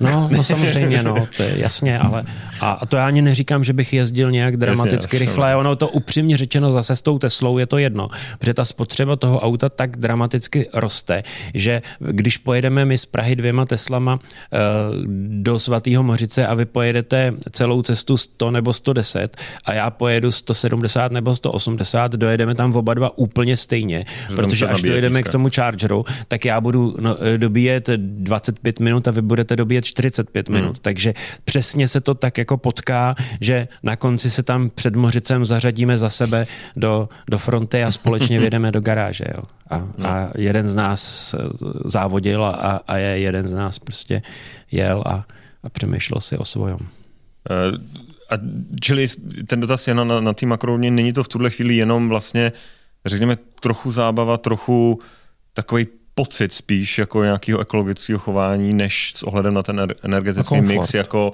možná komfort, eh, než jako reálně změna? Já nevím, je, to, je nám to vnucováno ohromně nevybíravě. Ty předpisy, které dostali ty evropské automobilky, jsou strašlivý. Nejsem schopný pochopit, že se tomu nebránili, protože Evropa si z nějakého důvodu myslí, že, že jí svět v té elektromobilitě bude následovat. Ve skutečnosti vyžene eh, řadu automobilek z Evropy a, a udělá tady z toho trošku skanzen, ale, ale eh, já, já nevím, jak to dopadne. Jak říkám, hračka je to skvělá, ale, ale já mám pocit, že že lidi budou otrávený, protože prostě ten, ten komfort toho, že přijedu k benzínové pumpě a za 90 vteřin mám natankováno a jedu dál a, a natankuju u toho nafťáku nádrž a ono to vydrží tisíc kilometrů, tak, tak to, to všechno tady prostě ztrácíme já nevím, třeba se to jednou vyřeší, ale, ale pořád v té akumulaci energie desítky let nedošlo k žádnému technologickému průlomu. Pořád i v té super úžasné Tesle, v té podlaze, to jsou v principu monočlánky. Ta hmm. technologie je pořád stejná, to je pořád ta původní monočlánková chemická technologie, takže eh, ty, ty baterky jsou dneska, už mám to auto 7 let, ty baterky jsou dneska po těch sedmi letech opravdu opravdu jako na, na hraně vůbec smysluplnosti. Tím, že to používám po Praze, tak je mi to jedno, ale, ale hmm. jinak, jinak prostě ten dojezd už, když, když už jedu do mostu a zpátky, tak už musím v mostě, v mostě dobíjet. Už to nedám eh, s tím sedm let starým autě, autem, už nedám 200 hmm. kilometrů bez dobíjení. Vy jste, eh, vy jste zmínil tu Evropu. Já jsem si tady napsal jeden váš, eh, z vašeho článku, ve Forbesu to bylo, myslím, z vašeho komentáře. Evropa mi připomíná starou babičku, eh, což mě samozřejmě zaujalo, ale já se na to ptám ve smyslu, ve kterém i vy tam o tom mluvíte, máte investice ve Spojených státech, máte investice v Ázii, v Austrálii, když srovnáte tu Evropu jako starou babičku, tak kdo z toho je ten jako nadupaný teenager? No, to zase, zase záleží na kritériích. Když chcete hledat kvalitu života, kvalita života je v Evropě obrovská. Když chcete hledat moderní technologie, když ty, ta, ten eh, pokrok vzniká tou soutěží a ta, ta soutěž je, je mnohem vyšší v Americe a samozřejmě ještě vyšší v té té Ázii a, a, a na tom hlavním trhu. Dneska bych řekl, že svět je vlastně z velké části Ázie, že jo? protože jestli má svět něco přes 7 miliard obyvatel, tak, tak euroatlantická civilizace je, je podle mého názoru méně než miliarda nebo něco okolo miliardy a, a Ázie je, já nevím, pět, 5 miliard lidí a když se podíváte na, na, na Čínu, tak je vlastně víc než 50% světovým výrobcem oceli, eh, mědi, hliníku, já nevím, nebo spotřeb, spotřebitelem.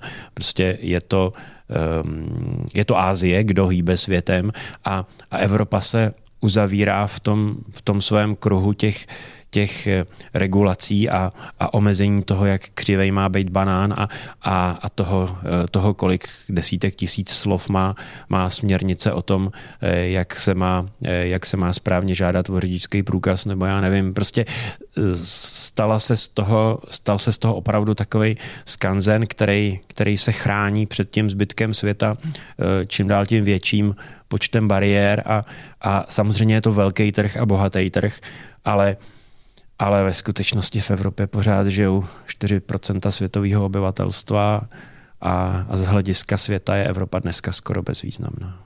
Mě spíš zajímá budoucnost toho skanzenu, o kterém hmm. my tady s Tomášem máme takový jako skeptický vždycky názor a občas uh, lidi nás za to kritizují nebo mají spoustu připomínek. A to já jsem proti Tomášovi eurooptimista, ale byť euroskeptik, ale uh, vy tam jste na, nastínil experiment, který se týká myší, mm-hmm. kolonie mm-hmm. myší. Mm-hmm. Uh, ta, počítá celá ta, celý ten pokus je, je založený na tom, jenom vysvětlím, když tak mě klidně eh, doplňte. Uh, když budeme dělat všechno pro to, aby se myši měli dobře, tak to skončí strašnou tragédií a v podstatě všichni na konci vymřou. Nebojíte se, že tohle je vlastně osud toho skanzenu, protože teď uh, skutečně ta kvalita života je tady velmi vysoká, a to i v Česku. Eh, budeme mít ty elektromobily, které jako budou jezdit potichoučku, pohodlně, ale nehrozí jakoby ten špatný konec té myší kolonie? No, trochu hrozí, ale jak to dopadne, to já se neodvažuju říct. Jednak teda mm, upřímně nejsem sociolog, ani politolog, ani, ani expert na tohle. Navíc, navíc eh, vlastně, když chce člověk dělat trochu delší předpovědi, tak není skoro bezpečnější způsob, jak se zesměšnit, protože skoro nikdy se netrefíte, že je, uh, má, vidím ty uh, některé neblahý prvky, který, který ta Evropa má, vidím ten, ten konflikt mezi tou uh, liberálně progresivní levicí a mezi tou konzervativnější částí, který je v principu podobný jako, jako v Americe. Těžko říct, co, co to všechno přinese a, a jak říkám, já, já, já vlastně se v tomhle necítím moc, moc jistý, protože jsem tak jako doufal, že to povídání bude o energetice a tam už se přece jenom za těch 15 let od, od, odvažuju říct, že o ní něco málo vím, ale, ale na ten sociologický odhad nebo politologický odhad, tak, tak na ten se úplně necítím. No spíš, eh, tomto chápu, spíš i ve vztahu k energetice eh, a věci z nich plynoucí, eh, když se podíváme na toho mastodonta, kterým na jedné straně je Čína, na druhém straně vlastně to další centrum toho pokroku je ta, je ta Amerika, která je prostě od začátku prostě volný trh, ano. soutěž. E, tak jako myslím, že vždycky v těch diskuzích dospíváme k tomu, že vlastně v rámci Evropy, e, a strašně to rezonovalo v diskuzi s Radkem Špicarem, e, který říkal, my, my děláme naprosto nelogickou věc, protože on hodně obhajuje jako evropský automobilový průmysl. Říká, my děláme naprosto nelogickou věc, že to, co na nás vlastně obdivoval ten svět, špičkový, zdokonalený ano. spalovací motory, vypiplaný ano. desítky let, který všichni chtěli kupovat eh, a vyrábět ve spolupráci s náma, tak my si jako zničíme, zlimitujeme eh, a ten utlumíme vlastně ten ten a postavíme se už ne ani na stejnou startovací čáru v elektromobilitě, protože vlastně všichni už jsou, už jsou napřed a my teď jako s tím x letým spožděním vlastně začneme jako sprintovat a dohánět a hrát si na to, že vlastně ty automobilky, které dělali něco 40 let, tak teď najednou jako z roku na rok to jako doženou, to ještě líp teda. No, úplně s váma souhlasím.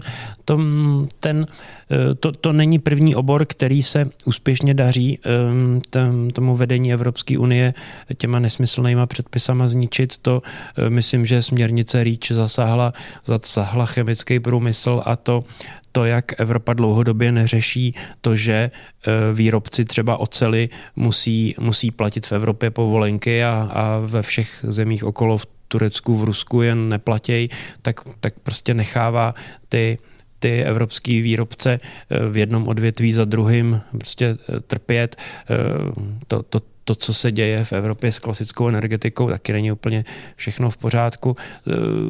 Je, je to tak, jak jste řekl, děje se to a je to ta, je to ta hm, taková sociálně inženýrská touha prostě řídit, řídit svět poroučet větru dešti. No. Já, nelíbí se mi to, ale jsem trochu malý pán na to, abych s tím dokázal něco udělat.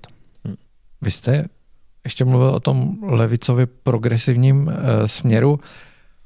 O tom my taky s Tomášem už jsme natočili řadu podcastů uh, a všímáme si kolem toho sebe. Vy už máte taky přeci jenom některé děti i větší. Uh, vidíte to? Že, že najednou tíhnou víc k věcem, kterými jsme považovali, že se nám je podařilo vymítit před rokem 89? No, na našich dětech asi trošku míň než třeba už na jejich kamarádech, ale mm, určitě tak jednak, jednak ta e, generace mladá musí být jiná, než se byli my a strašně nerad bych se dostal do té pozice toho dědouška, který říká, jak je tam mladá generace hrozná, jak my jsme byli bezva, ale ale eh, jasně, mají ty, mají ty priority jinde. Na druhou stranu ten, ten ten eh, evropský přístup jim trochu rozostřuje to, že, to, že napřed musí být práce a potom odměna, to že, to, že peníze eh, nevznikají v tiskárně, ale že peníze se musí napřed vydělat, aby se mohly, aby se mohly rozdělovat. A tohle se samozřejmě v nějaký míře děje. Mm, u našich dětí si myslím, že to eh, není tak zlý, ale asi, asi nejsem ten správně nezávislý pozorovatel, kdo dokáže s odstupem, eh, s odstupem a, nezaujatě eh, hodnotit vlastní děti. No. Já, se, já se na to ptám, protože já jsem nedávno, mám desetiletýho syna, kterýho jsem nachytal, jak si pouští furt dokola sovětskou hymnu, jo. tak jsem pojal podezření. Znejistil. tak jsem pojal podezření, co se jako děje ve společnosti a pak jsem zjistil, že se mu jenom líbí ta muzika, jo. ta hudba. tak to je to nejlepší možné vysvětlení. No tak ještě samozřejmě nevíme, jak to dopadne za pár let. A vidíte, když se na to podíváme zase jako eh, globálně a i pohledem přes ty vaše zkušenosti z těch dalších částí světa, eh, naději na to, že se podaří tomu našemu modelu, který, na který se shodujeme, že nám garantuje bezprecedentní kvalitu, prostě, života. kvalitu života, uh, welfare a vlastně všechno, všechno, co s tím souvisí, dodat tu dynamiku, kterou tak jako cítíme, že, že to, že to vzniká v té Americe. Ten druhý extrém, kterýho se asi všichni trochu děsíme, je ta Čína, kde se ty prvky jako snoubějí toho vlastně centrálního dirigismu a, a tý jako bezúzdný soutěže v takovém vlastně zvláštním mixu, který pořád nikdo asi není schopný úplně jako pochopit a popsat. E, tak jako je ta naděje, že jako jde dodat do té stojaté Evropy nějaký trošku drive? Já nevím. Já když vidím, co, co přichází z Bruselu, tak ze mě mnoho optimismu nevymačknete, ale já nevím, no, nechci tady působit jako pesimista škarohlíd, ale mm, nevím, já myslím, že, že k tomu, aby aby eh, lidi podávali výkony, tak musí být trochu pod tlakem a, a když se podívám, jak, jak dopadlo eh, Švýcarsko se svýma dost příšernýma životníma podmínkama, jak, jak dopadly Karibské ostrovy, kde vlastně ty podmínky k životu jsou v podstatě opravdu dokonalý, tak, tak mně se zdá, že, že prostě z nás se trochu stává ten, ten karibský ostrov a že nás úplně logicky prostě přejedou ty, Zbytek. ty Švýcaři, no. Hmm. Prostě, prostě, prostě nás přejedou a, a ani na tom nevidím nic špatného. Stalo se to už mnoha civilizacím před náma a stane se to nejspíš i nám. A, a, nebo, se něco, a nebo se něco změní. Uh, rád se na to budu dívat, dokavať, dokavať na to můj život bude stačit a, a přeju nám všem, aby to dobře dopadlo, ale, ale nevím. Hmm. Míříme pomalu, ale jistě do finále. Zaujala mě jedna věc, úplně, úplně změním téma. Výuka češtiny na Oxfordu. Pod, vy podporujete výuku češtiny na Oxfordu. Ano. A jak, jste- jak, jak jste k tomu přišel? Vlastně?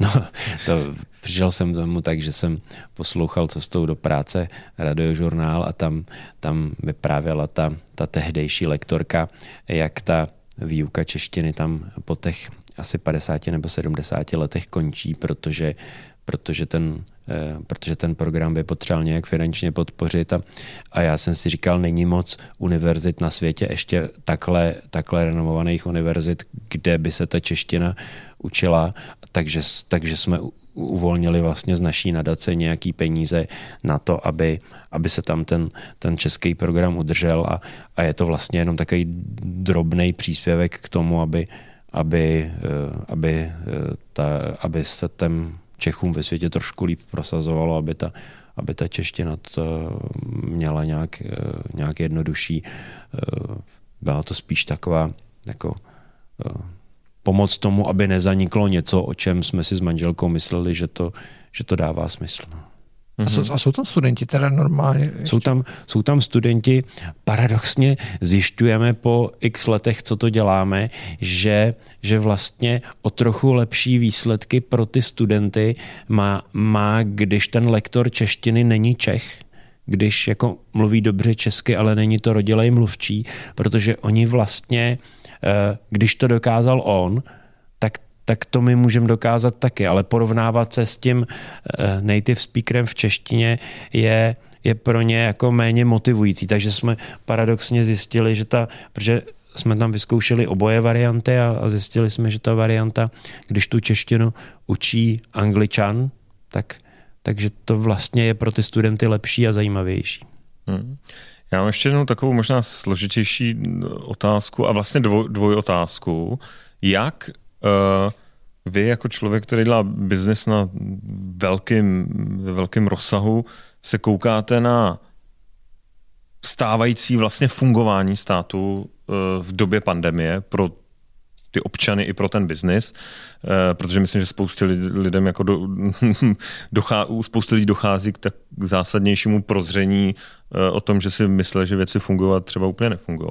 A ta druhá je vlastně z opačné strany, motivováno teďka eh, jedním dnešním případem jednoho miliardáře.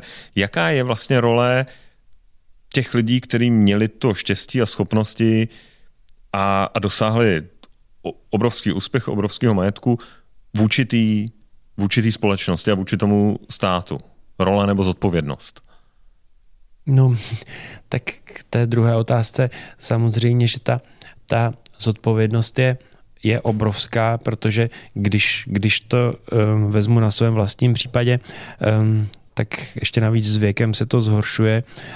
Ta, to vědomí si toho, že zaměstnávám několik tisíc lidí, že vlastně v tom regionu my jsme ti, kdo, kdo když přestanou platit vejplaty, tak, tak vlastně s tím regionem to strašlivě zamává. To, to vědomí toho, že vlastně vyrábíme skoro 20%, možná přes 20% český, český elektrický výroby a že minimálně v nějakých prostě stovkách nebo malých tisících hodin jsme v principu nenahraditelní a že, že tady musíme být, že vlastně musíme čelit těm, těm zjednodušeným atakům. A, a vlastně ta zodpovědnost za tu, za tu síť, zodpovědnost za to, za, za ty lidi, to je něco, co si člověk uvědomuje čím dál tím, čím dál tím víc a, a nedá se, pokud nejste sociopat, tak se od toho nedá, nedá nějak, nějak úplně oddělit nebo odtrhnout. To, to není tak, že, že bych seděl doma večer s hlavou v dlaních a, a trápil se tím, jestli, jestli pro boha jsem neudělal něco špatně, ale, ale uh, ty ty strategické rozhodnutí v té firmě mají daleko sáhlej dopad jeden z problémů je, že většina, většina mých rozhodnutí, já se dozvím za dva, za tři, za čtyři roky, jestli jsem ho učinil dobře nebo špatně, hmm. že, že prostě se věnuju strategickým věcem. Tak tak ta, ta zodpovědnost mě tíží čím dál víc. Je to, je to uh, něco, co jsem si nedokázal představit, když mi bylo 30, jak, jak, to, je, jak to je vážná věc. A, a co se týče No, myslím, té pandemie, eh, všechny nás to zaskočilo. Myslím, že státní zpráva na to nebyla nijak zvlášť připravená, eh, nějak se s tím pere. Každý z nás má nějaký názor na to, jestli se s tím pere dobře nebo špatně. Eh, vláda na to, myslím, nebyla nijak zvlášť připravená. Obecný problém je, že, že lidi, kteří úspěšně projdou tím politickým procesem, eh, prokázali, prokázali nadprůměrnou schopnost eh, projít volební kampaní nebo projít politickým procesem. Ale to automaticky ve všech případech neznamená, že jsou také nejlepšími vůdci, ať už do doby míru, nebo do doby války, nebo do doby pandemie. Jo. A, a, a logicky s tímhle se, s tímhle se potýkáme. Eh, občas samozřejmě stejně jako všichni ostatní kroutím hlavou nad, nad některýma rozhodnutíma, když se včera stalo, že, že jsme teda napřed zavřeli naše závodní jídelny, aby jsme je zase jako se odpoledne dozvěděli, že teda je máme. A to má všechno nějaký důsledky. Jo. V té jídelně nejsou dva salámy a, a tři kolečka síra. Jo. To prostě to, to má obrovský dopady na, na, tu, na tu firmu a na všechno. Tak občas samozřejmě jsme jsme eh, z toho všichni trochu trochu tumpachový, a, ale mm, no, no, no všichni se s tím perem, jak, jak umíme. Um, ta pandemie je strašně nespravedlivá. Eh, někdo, někdo eh, přišel o celoživotně budovanou firmu nebo o, o obrovské hodnoty, aniž by na to měl sebe menší zásluhu, prostě nemůže za to a jenom protože podnikal v cestovním ruchu nebo, nebo měl leteckou společnost nebo já nevím co, tak je úplně, úplně špatně. A někdo, eh, někdo, protože měl společnost, která dováží lidem domů potraviny, tak, tak najednou má, má něco, co má desetinásobnou hodnotu a, a aniž bych mu chtěl ubírat zásluhy, tak, tak prostě se na tom celkem nijak dramaticky nepodílel a, a tak tahle nespravedlnost tady určitě vzniká, ale hm, tak, tak, tak to prostě jde, no. A jak uh, i vzhledem k té společenské zodpovědnosti va, vaše žena má nadaci poměrně velkou, která dělá spoustu věcí, ale mimo jiné pomáhá uh, matkám samoživitelkám. Hmm. Uh, poměrně výrazně, nebo když já jsem se o tom tuhle něco, něco študoval. Jak, jak vlastně, uh, jak se podle vás změní, nebo podle ní, protože tu situaci vidí jakoby hmm. z první ruky a určitě se o tom bavíte, jak se, hmm. jak se změnila ta situace těch lidí, jakoby, který opravdu, jako na který to dopadlo asi nejvíc? No je to strašně drsný. Včera mi žena vyprávěla o, o um, paní, která, jak ona s těma, s těma samoživitelkama komunikuje, která teda uh, přišla s tím, že teda když jsou teď ty povinný respirátory, že se teda koupila ten respirátor, ale že tím pádem ten den nebude jíst, protože ona má prostě na jídlo pro sebe zhruba 15 korun na den a prostě těch 15 korun dala za ten, za ten respirátor. A já jsem jako na, na to koukal úplně jako blázen, protože prostě to je, to je pro mě uh, žena mi obecně říká o těch případech, které jsou opravdu, opravdu uh, drsný, ale, ale přibývá jich hrozně, my si to jako v tom denním životě neuvědomujeme, pokud se nás to přímo netýká, ale, ale tohle je věc, kterou, kterou prostě bude asi taky potřeba nějak urychleně řešit. No a, a to, čímž neříkám, že si uh, řada těch žen nenese jistý díl viny na tom, na tom, že se do té pozice dostali. Některý jo, některý větší, některý menší, některý skoro žádnej, ale, ale vlastně ten, ten boj o to, jestli si koupím jídlo nebo respirátor, to je teda hodně drsný. A je, to, je tohle v tomhle jako selhání státu? Ne. Ne. Já si myslím, že je to... my se snažíme pomáhat hlavně těm ženám, který mají aspoň, aspoň nějaký potenciál. Jo? A, a jsou tam případy i mnohdy vysokoškolsky vzdělaných e, děvčat nebo žen, který si, který si prostě jenom nešťastně vybrali, vybrali partnera a, a dostali se do, do situace, že najednou mají dvě nebo tři děti a, a on z nějakého důvodu odešel nebo jinak selhal prostě nějaký, nějaké, nějaký bankrot nebo nějaký hazard nebo, nebo nějaký alkohol nebo něco. A a oni jsou najednou na všechno sami a, a teď, teď vlastně ani ta, ani ta jejich schopnost obstát v normální situaci nestačí a, a najednou jako strašlivě, strašlivě bojujou já myslím, že ten, že ten státní systém celkem, celkem v tomhle zrovna, zrovna funguje, ale, ale těch peněz, který dostávají, prostě není moc. No. Hmm. A když mají opravdu malí děti, tak oni, oni nemůžou do té práce nebo můžou jenom velmi omezeně ty zaměstnavatele je nechtějí brát, protože, protože prostě ty matky musí brát ohled na to, na to dítě a teď některý samozřejmě, když mají, když mají babičky, tak je to jednodušší, ale, ale my tam máme většinou ty případy, které právě tu, to zázemí té původní rodiny nemají, tak, tak eh, někdy je to opravdu hodně, eh, hmm. hodně drsný. No. My občas, když s ženou jdeme z nějakých takových setkání, tak, tak máme doma těžký večer, protože to člověku nejde z hlavy. No. My máme takový zvyk, že končíme optimisticky. Snažíme se. Snažíme to se nám nepovedlo. To, to... Tak, uh, ale mohli bychom dát něco optimistického. Napadá vás něco optimistického výhledově? Třeba ve sportu, nebo něco, jako na co se těšíte? Nebo Četl jsem, že nějaký... se chystáte zaběhnout maraton. Četl jsem to v rozhovoru v Reportéru v roce 2019 a Zaběhnul jste maraton? No upřímně řečeno, potom, potom koronaviru jsem jako teďka rád, když, když uběhnu aspoň 25 a 20 minut, protože ono to nějakým způsobem ty plíce jako sníží jim to kapacitu a obnovuje se mi to pomalu a Mám postupně. stejnou zkušenost. No. V normálním životě, ano, ano, v normálním životě mě to nevadí, ale, ale jako, že, že bych teďka sebral a šel si zaběhnout 10 kilometrů, tak to, to, by, to, to, bych vás jako uh, s vypoulenýma očima prosil, abyste mě nenutil, ale, ale já jsem ještě neměl koronavirus, takže já si můžu jít zaběhat ještě. No, tak, takže, takže na maraton to v nejbližší době opravdu nevypadá, navíc teda eh, kvůli koronaviru jsou všechny zrušený, že jo?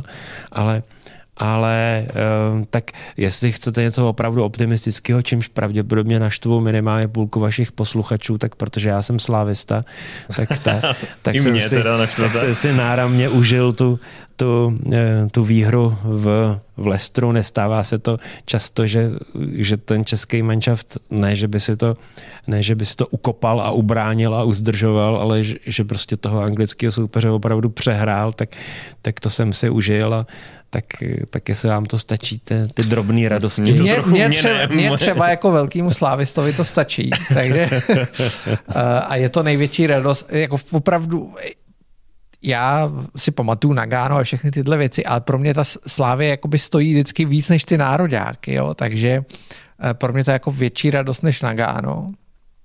A já furt doufám, že i Tomáš to pochopí a začne se celý národ radovat z úspěchu Slávě, protože ta půjde samozřejmě dál a zvítězí v Evropské lize. Takže... Ne, ale já se sice slávista, ale, ale ve skutečnosti, když hraje Sparta někde, někde v nějakém mezinárodním měření sil, tak fandím Spartě, to zase jako já to nemám, takže... Už se já, to, já to na té mezinárodní scéně mám taky, ale přijde ten čas, ale... já tady nemůžu vůbec ale, říkat, ale, ale, to ale já koukám jako teda bez, bez jakýchkoliv eh, negativního pocitu třeba na to, co předvádí Souček a Coufal na, v tom West Hamu a to je jako ne, to je jako neuvěřitelný. No. No, mě, mě hrozně překvapilo ten, ten, ten týmový duch toho, že, že vlastně Souček doma fandí u televize ve slavistickém dresu. To mi, hmm. to mi přišlo naprosto, naprosto úžasný, že ty kluci jako mají takovouhle partu. Já jsem tam párkrát byl na Slavě, když se tam ještě, ještě mohlo a, a tak jsem se i s těma, i s těma lidma setkal a, a opravdu ta parta tam je, ty, ty kluci mají mezi sebou jako